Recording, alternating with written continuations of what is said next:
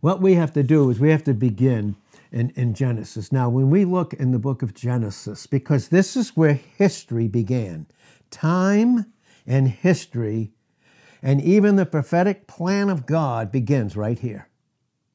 We see it in Genesis chapter 1, 1 through 31. God was, was creating the world. Okay, some believe that there's a space in between Genesis 1, verse 1 and 2. In the beginning, God created, created the earth. And then verse 2 and the earth was without form and void. Some would believe that God wouldn't create something like that. Some believe that that was a result of it losing its beauty, even in that sense, was because of the angelic conflict. Okay, and that's why, and we'll see that too, even when Christ uh, completed the work on the cross, he was not only completing everything about the earth, but about all the heavens, as far as they extend. And that's why, even in Job 15, verse 15, it says, Even the heavens are not clean in his sight, because that's where the angelic conflict came. But uh, came from in there in, in eternity. Now, very, very simply, very simply, whether it is that or not, or whether it was the earth and God just created it, okay? The issue is that everything that God did from that point on, from that point on, from, from Genesis chapter 1, verses 3 all the way to verse 31, everything he did, he did, God did was good because only good is in him. It's his very, it's a part of his very nature in Exodus 34 and verse 6. Then, of course, we know God rested.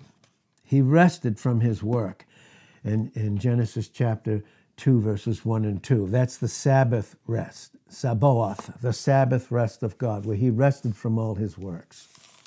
And these are types, obviously, that point to what Christ accomplished, because we're the height, you and I in Christ are the height of his creation. So, nevertheless, he creates, and you can see what he does in Genesis 2 and verse 7. He creates man from the dust of the ground. He creates him from the dust of the ground.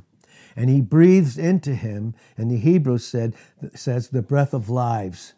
Because as a race, that is that race is, is passed on through this, you know, through the genetical code. And so it's the race Adam and Eve would procreate. They procreate. The angels don't. They're a host. They're created all at once. And so then we see he, he takes the woman out of him, right? After he forms Adam, and then Adam names all, he names all these, all these creations of God. God says, okay, you name them. So we know he wasn't a caveman.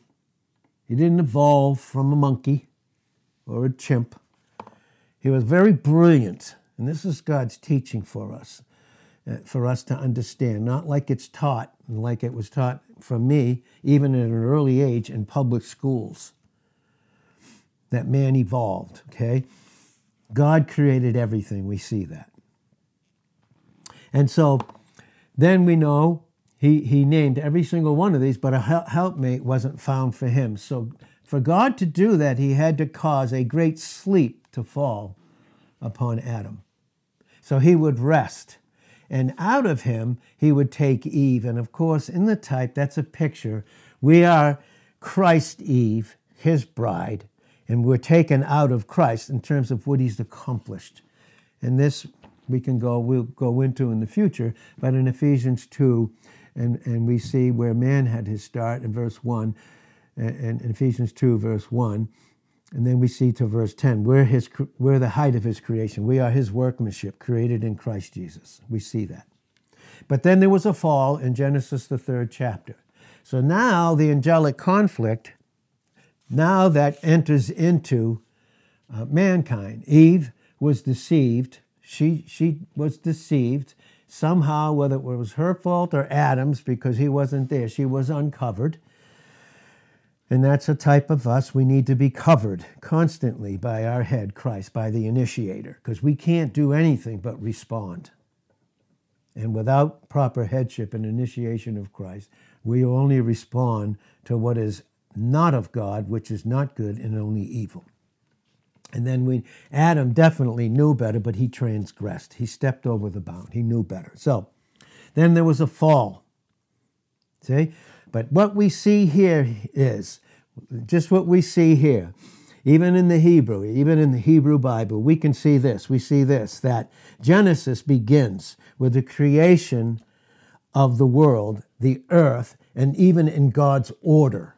Because the heavens and the earth, as we see, were formed, the where with a form of what God had for what? The appointed sphere for him to operate in.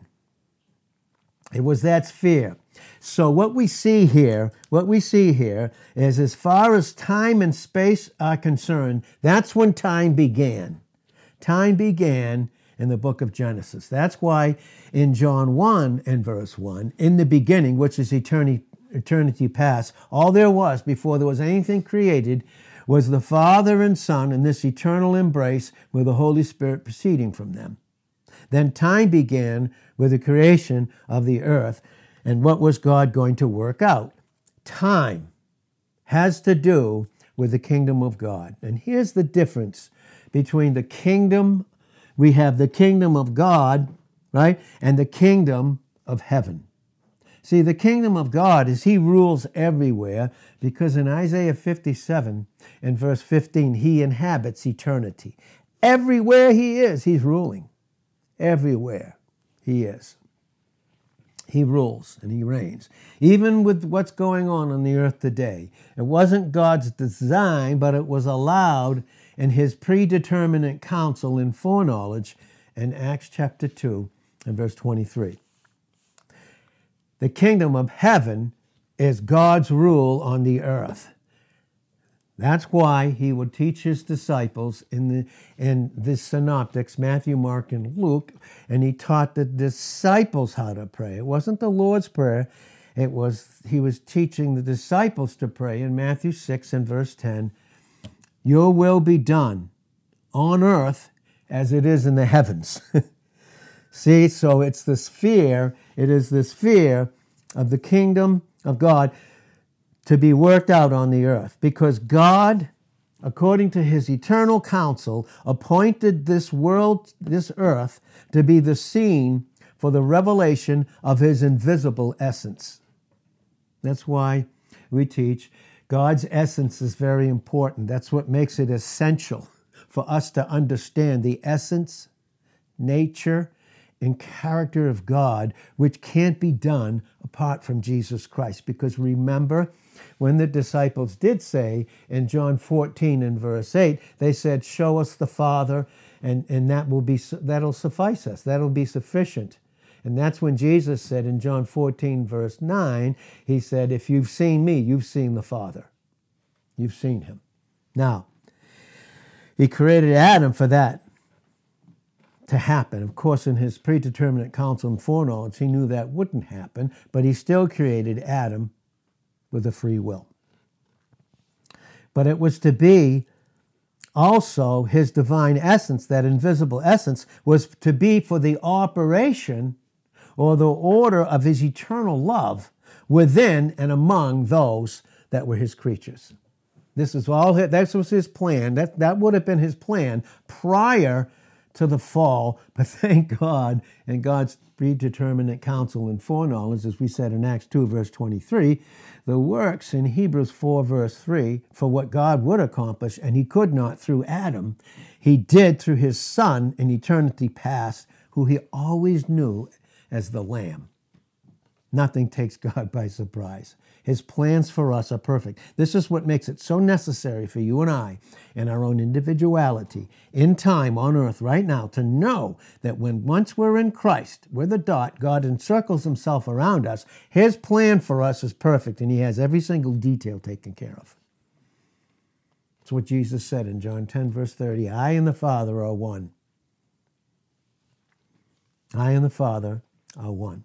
It was to be, this earth was to be for the operations of his eternal love within and among his creatures. Why? Because in the beginning, Genesis 1 1, he created the world, the earth, to be and to become the kingdom of God. since the fall in Genesis, the third chapter. Has it ever been that way? No. It's never been that way again. But the truth of the matter is, the creation of the heaven around the earth, the third heavens, and the earth, therefore, what? Receives as its center this paradise, this garden, the Garden of Eden.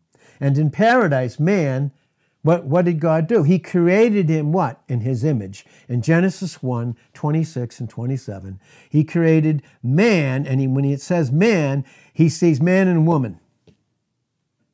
Because in, in Genesis chapter 5 and verses 1 and 2, he created them in his image, male and female. The design of the creation of the human body with its parts determine male and female, and not another thing does. Not one other thing does do that. And so he created man in his image, the image of God. Man is, is as far as God is concerned, man in, in, is spirit, soul, and body. I, that's what the prayer was in 1 Thessalonians 5 and verse 23. I pray God your whole spirit, soul, and body be preserved blameless unto the coming of our Lord. And faithful is he who calls you, who will what? Do it. He will do it. He called you to receive what only He's done and He's going to do in you. And that brings out again in Philippians chapter 2, verses 12 and 13, the work that He's going to do. This is what makes the, our will necessary to be submitted to Him. So the history of the world and of the kingdom of God begins with Adam. But he fell. He fell from, his, from having dominion over the earth. He, and that's what God created him to have dominion, and through him to be the head over the, over the operation of the earth. But he fell. He, where did he do? He fell from God. He fell from God. What did he do? And in that fall, he brought death. And remember what death is it's never extinction, ever, in any language. It doesn't matter Latin, Hebrew, Greek, English, doesn't matter. In every single language, known language, Death is never extinction, it is always separation. And so that's what he was saying in Genesis 2, verse 17. Adam and Eve, Adam, if you choose to eat of the tree of the knowledge of good and either, evil, this is what it says in the original languages. Okay? This is what it says In dying, you will die. In dying, being separated from me, your physical body will die, but your soul and your spirit will spend eternity somewhere. Because in Ecclesiastes 3 and verse 14, whatsoever God does, he does forever, and he created male and female in his image. And we'll get, we're going to get to this, but this we need to have this foundation even in terms of, of this prophecy, while God still brings out the beauty of our proper foundation, which is Christ. So, what did he do? He brought death, and what does death bring? Corruption into the whole of creation. That's why when you read Romans, the eighth chapter, you can start in the 22nd verse and go right through. The whole creation travails and groans until, until the sons of God can receive what's theirs in God's plan. The whole creation, and that's millennial reign. Nothing, nothing will be taken care of. Nothing. Racism, battles, wars, doesn't matter. It's not going to happen until Christ comes back, and even then, there'll be certain skirmishes that he'll deal with immediately. That's millennial reign. That is the kingdom of heaven, God's rule on the earth. That only happens through Christ on the earth. But right now, who does he rule in and over as our head? You and I, the body of Christ. That's right now. But we're getting back to this, and we see this. That's brought out the whole creation was affected by his fall. You can see this in Genesis 3 and verse 17. You see it. You see it also in Romans chapter 8 and verse 19. So, Adam's redemption, Adam and Eve's redemption is brought out even in this Hebrew Bible was was what? Redemption from what? The fall. It was so far the fall that only Jesus, the Lamb, could bridge that fall. That's brought out in scores of other scriptures. But from the fall will be completed in and with the glorification of the heavens and the earth. Remember, we said in Job 15, verse 15, he's going to deal with the earth, but even the heavens are not clean, it says, in his sight. By sin, by sin, which is evil, in Psalm 51 and verse 4, men have departed and separated themselves from God. I'm going to tell you, this is where all the evil plans of the enemy in this world system, of which he is for now, he is, in 2 Corinthians 4 4, the God of this world. He is right now the prince ruling in even evil men and things that they do today in John 12, uh, 31, and in John 14, verse 30. Jesus even said in John 13 and verse 19, and in John 14 and verse 29, he said, I tell you these things before they come to pass. This includes prophecy and everything and everything that the evil prophecy even did to our Lord and Savior, but we know why it was allowed. It was for the salvation of whosoever would. But we see that. I tell you these things before they come to pass, that when they come to pass, you might what? Believe. You might still trust me not only for myself, for the salvation of which we need that dawning light to constantly dawn in us in our growth in 2 Peter chapter 1 and, and, and verse 19, but to know prophecy. And all of us can know it. And we need a start, and that's why we're starting here. So men, by sin, have departed and separated themselves from God, the planner. But God, in what? His infinite mercy, his infinite mercy. Read Psalm 136, 1 through 26. It talks about him, his character, and all his creative acts. And he still had mercy. Even through the fall, he still had mercy. And that's even for us in Ephesians 2 4. We were walking under the prince of the power of the air in Ephesians 2 1 through 3. We were just like everyone else, walking as in like children of disobedience walking in the disobedient lie and pride of the enemy that came into, a, into the flesh. And so, but what happened? But God, in his, in his so great mercy, in Ephesians chapter 2 and verse 4, he had great mercy. And that's what we have right now. Prophecies being, we have this foundation established in us. But right now, prophecy's working its way out right now. But we still have him when evil and prophecy, which surrounds us, because it's all evil right now.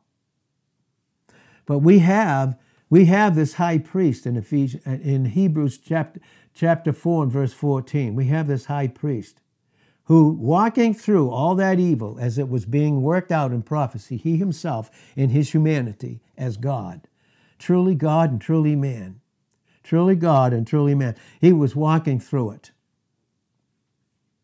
We, ha- we have a high priest who can be touched by every single thing that touches you and I.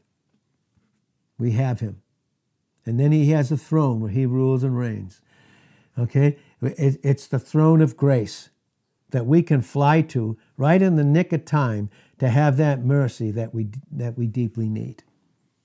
So God, in his mercy, didn't cut himself off from, from men his creatures. Did you know every single evil person alive? And God knows, God knows when, when then they won't receive him, but he still gives them every single opportunity. Because in Ezekiel 18, verse 23, verse 23, does God have any pleasure when the wicked die? and live eternally separated from him. No, he's not willing in 2 Peter 3 9 for any eh, He's not willing that any should die and be separated from him. He's not that. That's not who our Savior is. That's not who God is in his essence, his character, and his nature. But after the fall, from that time forward, from that time forward, God continued to reveal his, himself to them that he might draw them back to himself. What an opportunity even when we see the evil about what's going on all over the world and even in Ukraine right now, this becomes an opportunity in the midst of the evil of the evil adversary, the one who opposes and an advers- is an adversary of God, and, and he is an, an opposer and an adversary of God. So, of course, he's going to go after men who God deeply loves and become there to cause them to oppose themselves in 2 Timothy 2 and verse 25 to oppose them because God is so for them. And he waits to be gracious in Isaiah 30 and verse 18. So he continued to reveal himself that he might draw them back to himself and lead them from the path of destruction to the way of salvation. And we know the way of salvation is Jesus in John 14 and verse 6, in Job 9 and verse 33, in Acts chapter 4 and verse 12, and in 1 Timothy 2 and verse 5. And those scriptures will explain the truth about God and his nature, character, and essence. But these operations of God in that time, all through prophecy, all through that time, were known as theophanies. And a theophany is how God would reveal himself, whether through angels or through the pre incarnate Christ. So in Genesis 3, in verse 8, it says, They heard the voice of God walking in the garden. That was a theophany. That was Christ in his pre incarnate state. So when you see Lord capitalized in the Old Covenant, that's the pre incarnate Christ. But he also had messengers. But a theophany is just simply revelations by word or how God, his deed, how he operated in the historical development of the human race which became and becomes, in God's eyes, in God's eyes, what is it? It's only a history of the plan of salvation. What Satan meant for evil in Genesis 50, verse 20, God means for what? Good. Who's good? His good. And if it's His good, and He's finished, and He's satisfied, then is it for our good? And it is. So the book of Genesis narrates in this broad and deep, comprehensive sketch that he does, from its beginning to the time of all those patriarchs, that God Himself chose out of all those nations of the earth to be the bearers of salvation as vessels for the entire world. And there was a space of years. There was a, long space of years. As a matter of fact, it was 2,300 years from Adam to the flood. By the time we got to the flood, it was 1,656. To the entrance of Abram into Canaan, look at the years. Uh, this is all prophetic history. To 365, even to Joseph, his death, and we see that, of course, in Genesis, to his death, that was the year 285. In all, there were 2,306 years that were divided into two periods. It's very clear in the scriptures. We need to know this if we, we're going to understand prophecy. These things take time. So give God time and give yourself time by being humble, like we all need to be, to receive grace for Him to cause this to make sense in you and I, because only He can do that. But He can do it, and He will do it as long as we're entreatable. So we see this all the way through, all the way through. And we're going to leave out a lot because, you know, there's just so much to get into here. But what we see, the first period, remember we said there were two periods. The first period embraces the development of the what? Of what is it? The development of the human race from its first creation in fall to its dispersion over all the earth. All these people all over the earth. And then the division of one race into many nations with different languages. And it's divided by the flood into two distinct separate ages, time periods, which we can call the primeval age and the preparatory age. Now, what is the prime, primeval age? It was from Adam to Noah. That's the history of the fall. from Adam, and you can read these.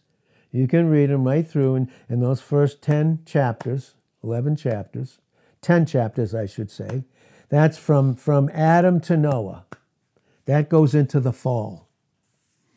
And that goes right into the fall. And then out of that fall, we see the fall from Adam. Adam and Eve had two sons. They had two sons, and they were in a fallen state, but they needed to bring the proper sacrifice, right? It was Cain and Abel. Abel brought the right sacrifice, meaning he was taught by his parents that in the future, in the future, Christ would, would send his sacrificial son, his son, to be the sacrifice. And those types represented it. And their faith looked forward, and they could receive the truth of Christ being their Savior. That's when they could do that. And then Cain refused it. Under the inspiration of Satan, he refused it. He took from the cursed ground to bring a sacrifice. That's all, it, that's all it can be. If it's not Christ in him, in him alone, it's a curse from the enemy meant to destroy and keep people in bondage and keep them on their way to hell. So, what we see again here very clearly, and again, the, the understanding the Hebrew and understanding it, it brings it out. We see this very, very clear. That's the history of the fall. Cain, it says, was wroth. You see that in Genesis chapter 4 and verses 3 through 5. He was through 6. He was so angry that God rejected his works because he didn't bring in type the proper sacrifice.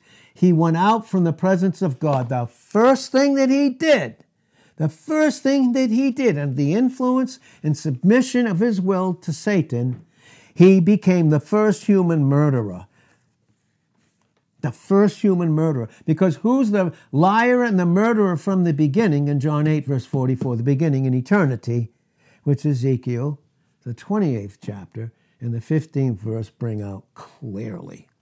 Clearly brings it out. So we can see that. We can see it clearly. He becomes the first murderer.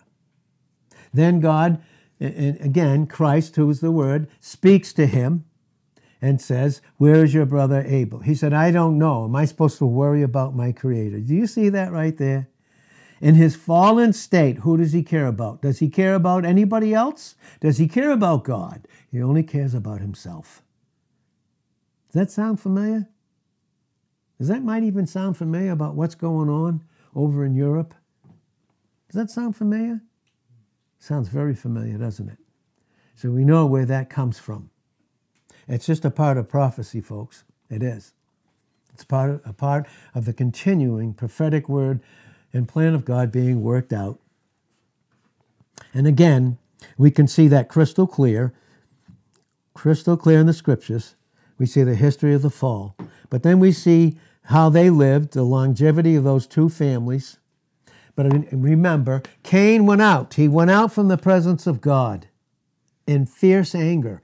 Listen, the whole world system under Satan through Cain, through fallen humanity, is nothing, was nothing but built on the murder and hatred of Jesus Christ, period.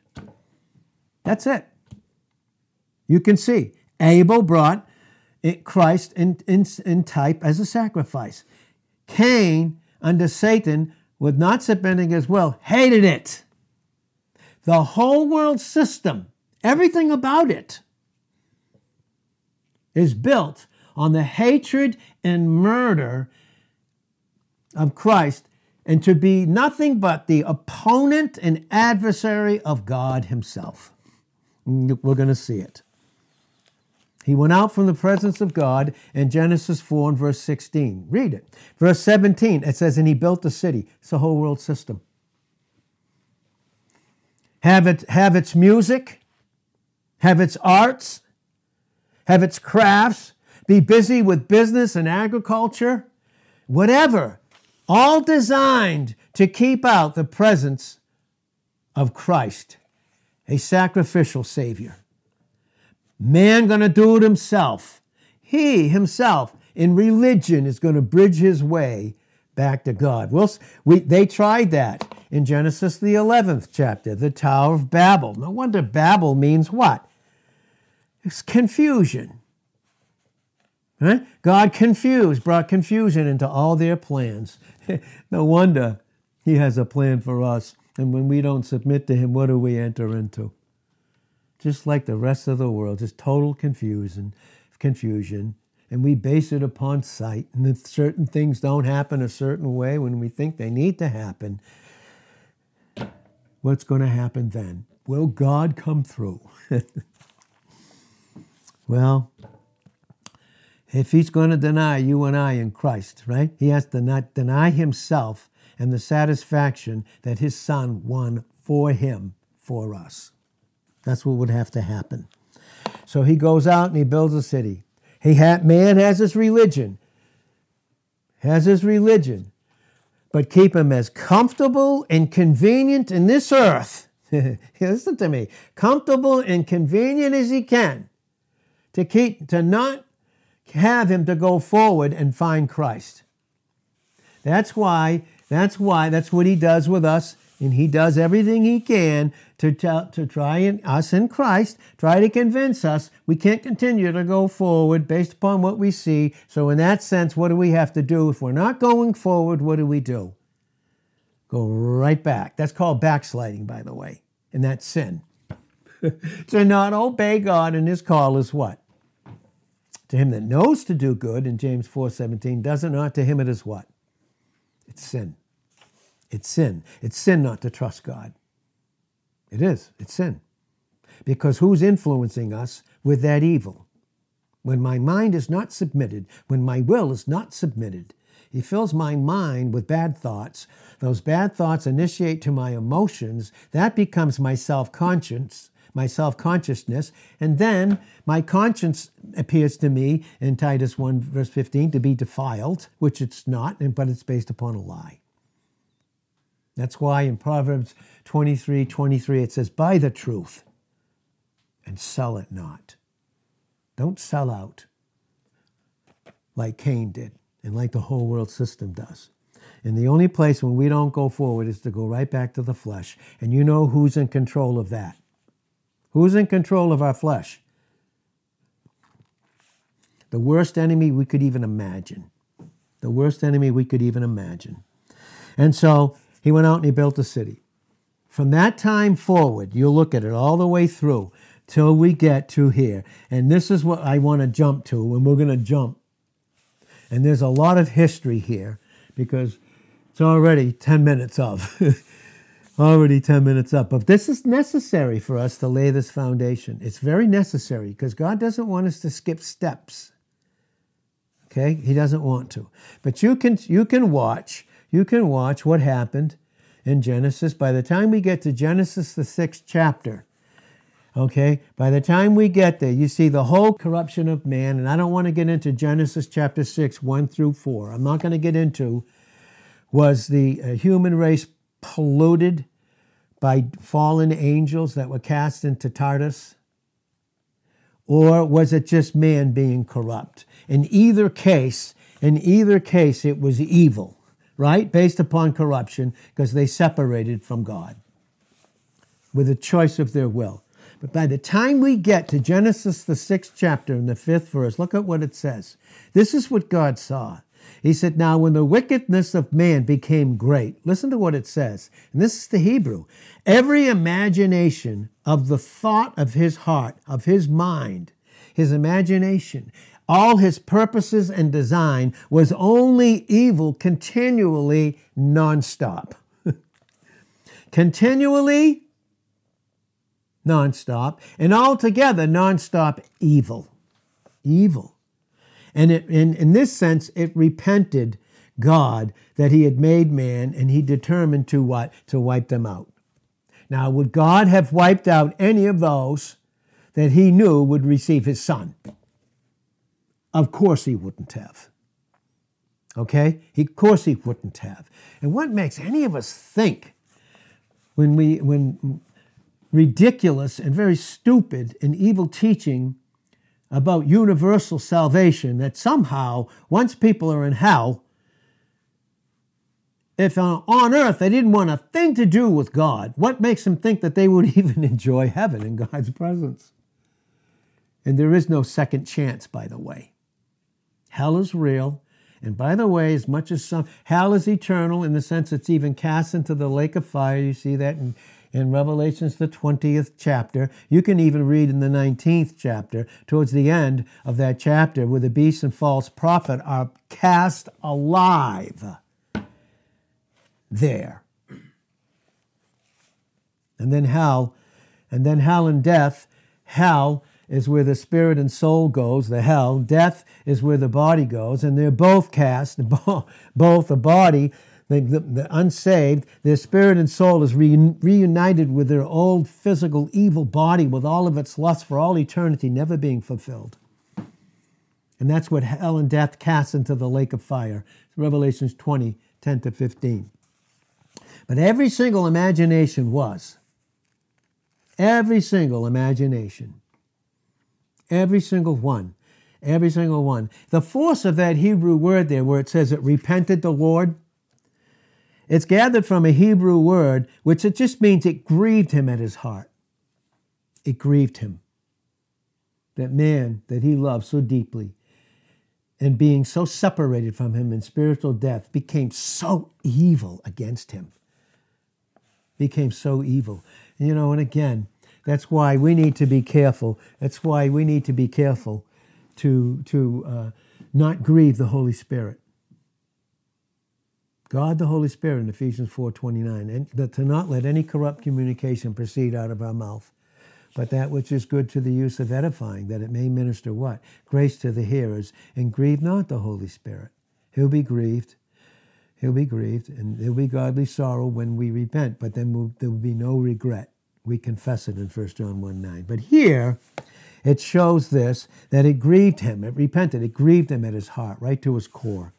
This shows that the, that the repentance or the grieving of God does not presuppose any variableness in his nature or his purposes, meaning that grieving that God experienced did not change anything about his nature or his purpose. Isn't that awesome?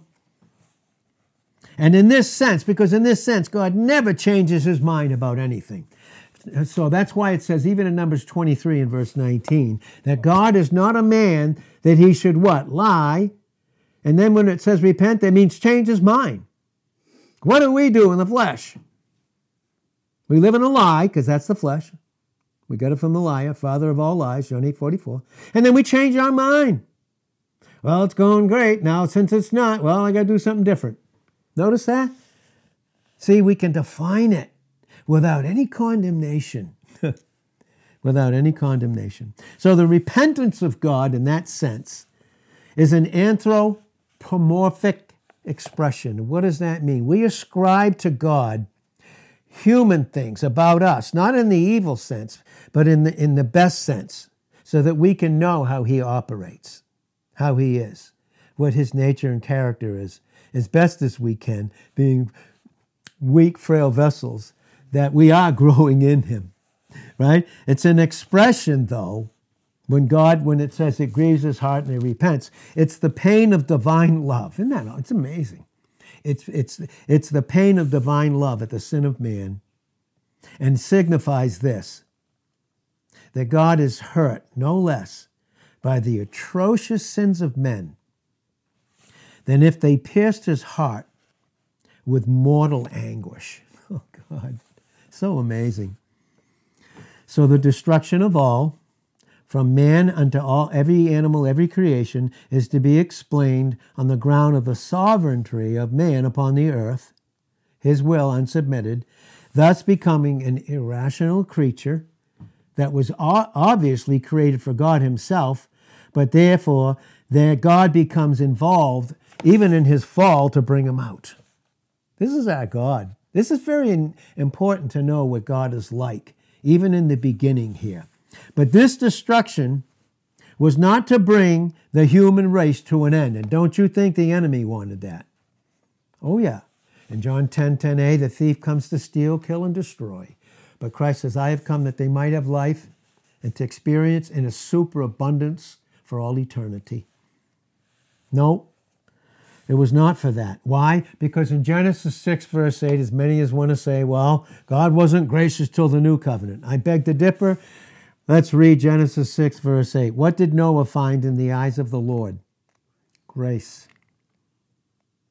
It was grace that entered that allowed him to enter into the ark. The ark is a type of Christ. Those eight that went in were saved from the waters of justice. That ark stood above the waters of judgment that would wipe out the whole earth. Only eight went in because only eight chose to. Because Noah preached to them for 120 years, and all they did was mock. That's what the world system is an opponent and an adversary of God and man, he mocks. Do you know that's what the enemy does?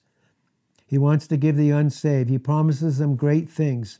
He'll give them just enough, whatever it is gold, silver, doesn't matter, just enough, because he knows it will destroy them. And that's the only reason he does it. That's why it's so important for you and I, as those that are Christ, to submit to his plan and to trust him, to trust him and to wait for God to work things out in our life because we are in an angelic conflict. That conflict entered into the into, into prophecy, and God is working it all out. He's dealing with the angelic con- conflict because men either function in God through Christ by the power of the Holy Spirit, or they're functioning under the enemy, all his demonic army. We see that crystal clear. Revelations 12 and verse 4. His tail drew a third of the stars of an innumerable host of angels. And those angels become what we know now as demons. Noah found grace in the eyes of the Lord, and in these words, mercy is seen in the midst of wrath. Notice that? God was angry, there was wrath, but in that wrath still was mercy, pledging the preservation and restoration of humanity. You know what we function like? in the flesh. We function just like just like the world. There's, that's why we teach, and the Bible teaches all of us, that our flesh that's in us in Romans 8 9 is no different than the unsaved. Because they function in rash conclusions. Yeah, it's going to get better. I feel for these people in Ukraine. God may stay it and delay certain things, and He might not. It's not going to get better. This world is not going to get better. This world is not going to be a utopia with the foolish dreams of the enemy inspiring others to think about. No, those rash conclusions, all they are is a sufficient proof of the deception and absolutely futile character of all such human reasoning. And that's what makes it so important for us as believers to understand that in 2 Corinthians 10:4, the weapons of our warfare don't have anything to do with us flesh and blood. That's brought out again in Ephesians 6:12. Okay? The weapons of our warfare are not carnal, but they're mighty through God to the pulling down of strongholds. How? Casting down what? Imaginations, all these false reasonings. And every high thing, the demonic atmosphere, hupsama, that exalts itself against the knowledge of God. What's the knowledge of God towards you and I? It's who we are in Christ, who He is in us through His Word. Through His Word. And we're to cast down all that reasoning, all that bad, false reasoning. We can see that crystal clear. And then what? To somehow believe the lie of the enemy that apart from Christ, there's going to be an expectation in the change of human fallen nature. The whole world system's developed on that. But no, God, out of pure mercy and long sufferings right now, would never send a second flood. And that's the rainbow, the rainbow of promise. And, and then we'll close with that. In Genesis chapter 9, verses 13 and 14, He'll never flood the earth again. He'll renovate it by fire to, to prepare us to go into the eternity of the eternity in 2 Peter 3 and verse 13. No question about that. There is no question about that. He, he will do that. He will do it. But for us, we're kept. We're kept in this beautiful place.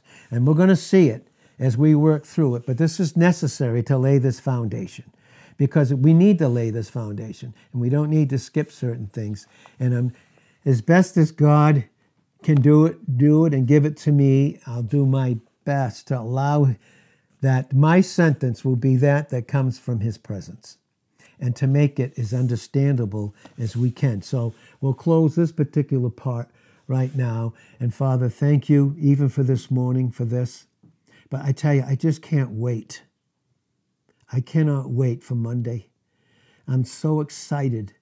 And to know that if there's no fear in your love, none about prophecy, because prophecy does not concern us. We are products of heaven, not of the earth. There's no wrath for us in 1 Thessalonians 1.10 and 5.9 because Christ accomplished all of that on our behalf and in place of us in John 3 and verse 36. But the wrath of God on those that haven't received him, even right now, in this dispensation of grace, this church age, as prophecies being fulfilled, his wrath still continues. His, does, but he's preparing it. He's preparing this earth for the second advent, the second coming of Christ. But in between those two is the, is the rapture of us as heavenly people. Father, thank you so much in Jesus' name. Amen.